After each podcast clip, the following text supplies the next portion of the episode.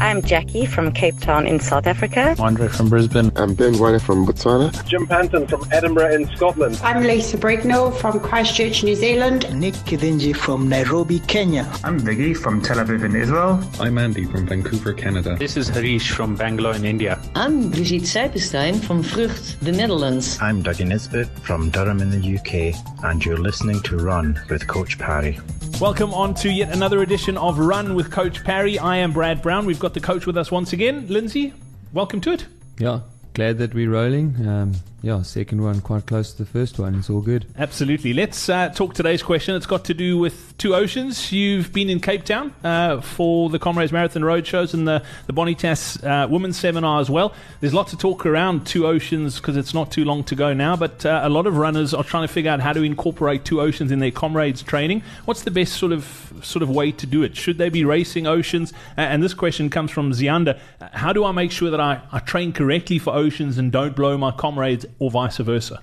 So, look, I've always looked at Two Oceans as a great preparation race for comrades. And you know, a couple of days ago, we had the question asking about how many uh, marathons and ultras. And you know, for most people, that is around three or four. And so, Oceans could easily fill that hole. So, I'm quite a big fan of doing Oceans if you can as a training run. This year, there's a reasonable amount of time between the two, so I suppose if you're going to misbehave, then this would be the year to do it. But the real problem with doing that is that you're misbehaving on the 31st of March, which is literally in the middle of your peak training for comrades, and then you, you, you have to give yourself a chance to recover.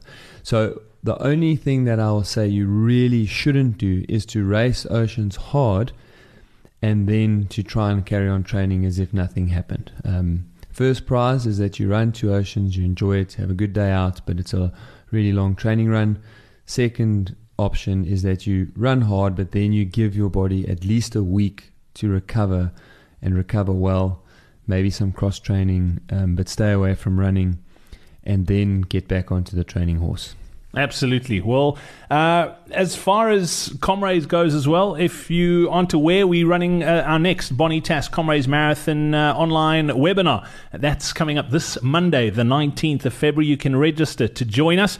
Uh, it's going to be an hour long, very interactive presentation, going to be running through some vital stuff you need to know uh, about uh, what you should be doing right now to have a successful Comrades in 2018. The URL to get to is coachparry.com forward slash comrades dash webinar. That's coachparry.com forward slash comrades dash webinar. The link is below in your podcast player as well or on the show notes page. Make sure you register and don't forget to, if you'd like some one on one help, uh, individualized coaching, we can help you out at Coach Parry. Uh, we've got a whole team of coaches that are more than willing to help you. So go check it out. Co- uh, coachparry.com forward slash training is where you can get all those details. Until next time, from myself, Brad Brown, and the coach, it's cheers.